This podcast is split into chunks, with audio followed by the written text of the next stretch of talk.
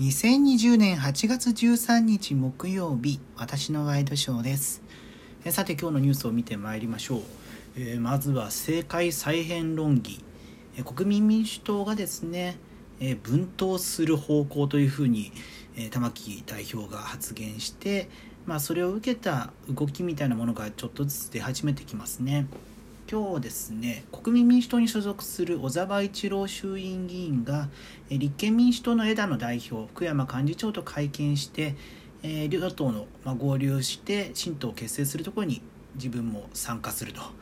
え一平卒の立場ですが努力しますと最近 ここ数年、え小沢さん一平卒っていう言葉を使われること多いですけれども、えその立場で新党に合流する方針を決めたということですね。まあ徐々にそれぞれの議員さんの動向みたいなものが出始めてきて、まあ、誰が、えー立憲とくっつくのかそれとも玉木さん同様国民民主に残るのかみたいなところが分かり始めてきましたけれども、まあ、これでねうん、まあ、屋号と言われずに政策を重視したくっつき方ができればで住み分けができれば一番いいですよね。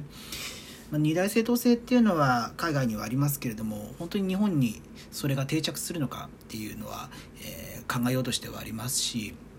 まあもともとね小選挙区制を導入してからもう30年近く経ちますけれども小選挙区制だと二大政党制っていうのが、えー結構意味があるというものはものなんですけれども、まあ、そうすると幅広い、えー人々を抱えた政党の対決になるでかい塊の対決みたいな風になるので、えーまあ、あんまり政策で議論されにくいという背景があるというところが今回のこの再編で何らかの、うん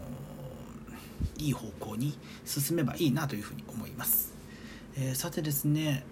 まあ、夏が本格化してきまして、えー熱中症の話題が徐々に出始めてきてますね。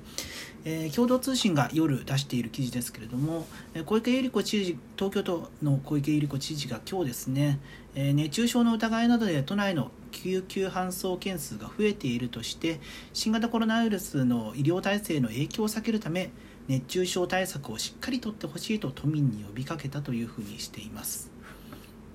でまあ、熱中症で亡くなる方とか搬送される方結構増えているようでこれ朝日新聞のアピタルの今日のお昼の記事ですけれどもこれによりますと昨日ですね、えー90代の女性が熱中症の疑いで救急搬送され病院で死亡が確認されたと。で、えー東京消防庁によると、えー道庁が熱中症の疑いで救急搬送した人のうち死亡が確認されたのは今年に入って初めてというというふうになっています。えただですね、まあ、これについては NHK の記事今日の夕方5時ちょっと前に出ている記事だと、えー東京都の監察医務院によりますと11あ10日から11日にかけて都内で5人が熱中症で死亡していたことが分かりましたとなっているので、えーまあ、消防庁なのか監察医務院なのかというところの担当部署によって、えーまあ、熱中症で亡くなったかどうかっていう判断は若干数字は変わっているんようなんですけれどもただまあ熱中症で、え体調崩される方亡くなられる方徐々に増えているという事実には変わりないですね。いややっぱり暑いですよねここ最近。あんまり、まあ、環境とかお金には良くないと思いつつここ最近はもう夜も、えー29度くらいでエアコンつけて寝るようにしていますし、まあ、逆に言うとエアコンのね加減が悪くなると冷房病みたいな感じで体の節々が傷んでしまう時もあったりするのでその調整どうするかっていうのは結構大変ですよね。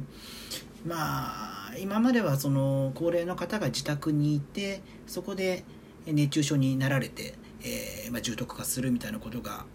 ままあ、毎年毎年ありましたけれども今年はコロナの影響でテレワークされてらっしゃる方もいると思うのでそうしたところでですねテレワーク中の体温管理、え水分補給なりなりをきっちりやる必要があるかなというふうに思いますね。まあ、あとはマスクの影響ですよね。まあ、マスクを外すことは極力避けなければならないんですけれども本当に命の危険がある場合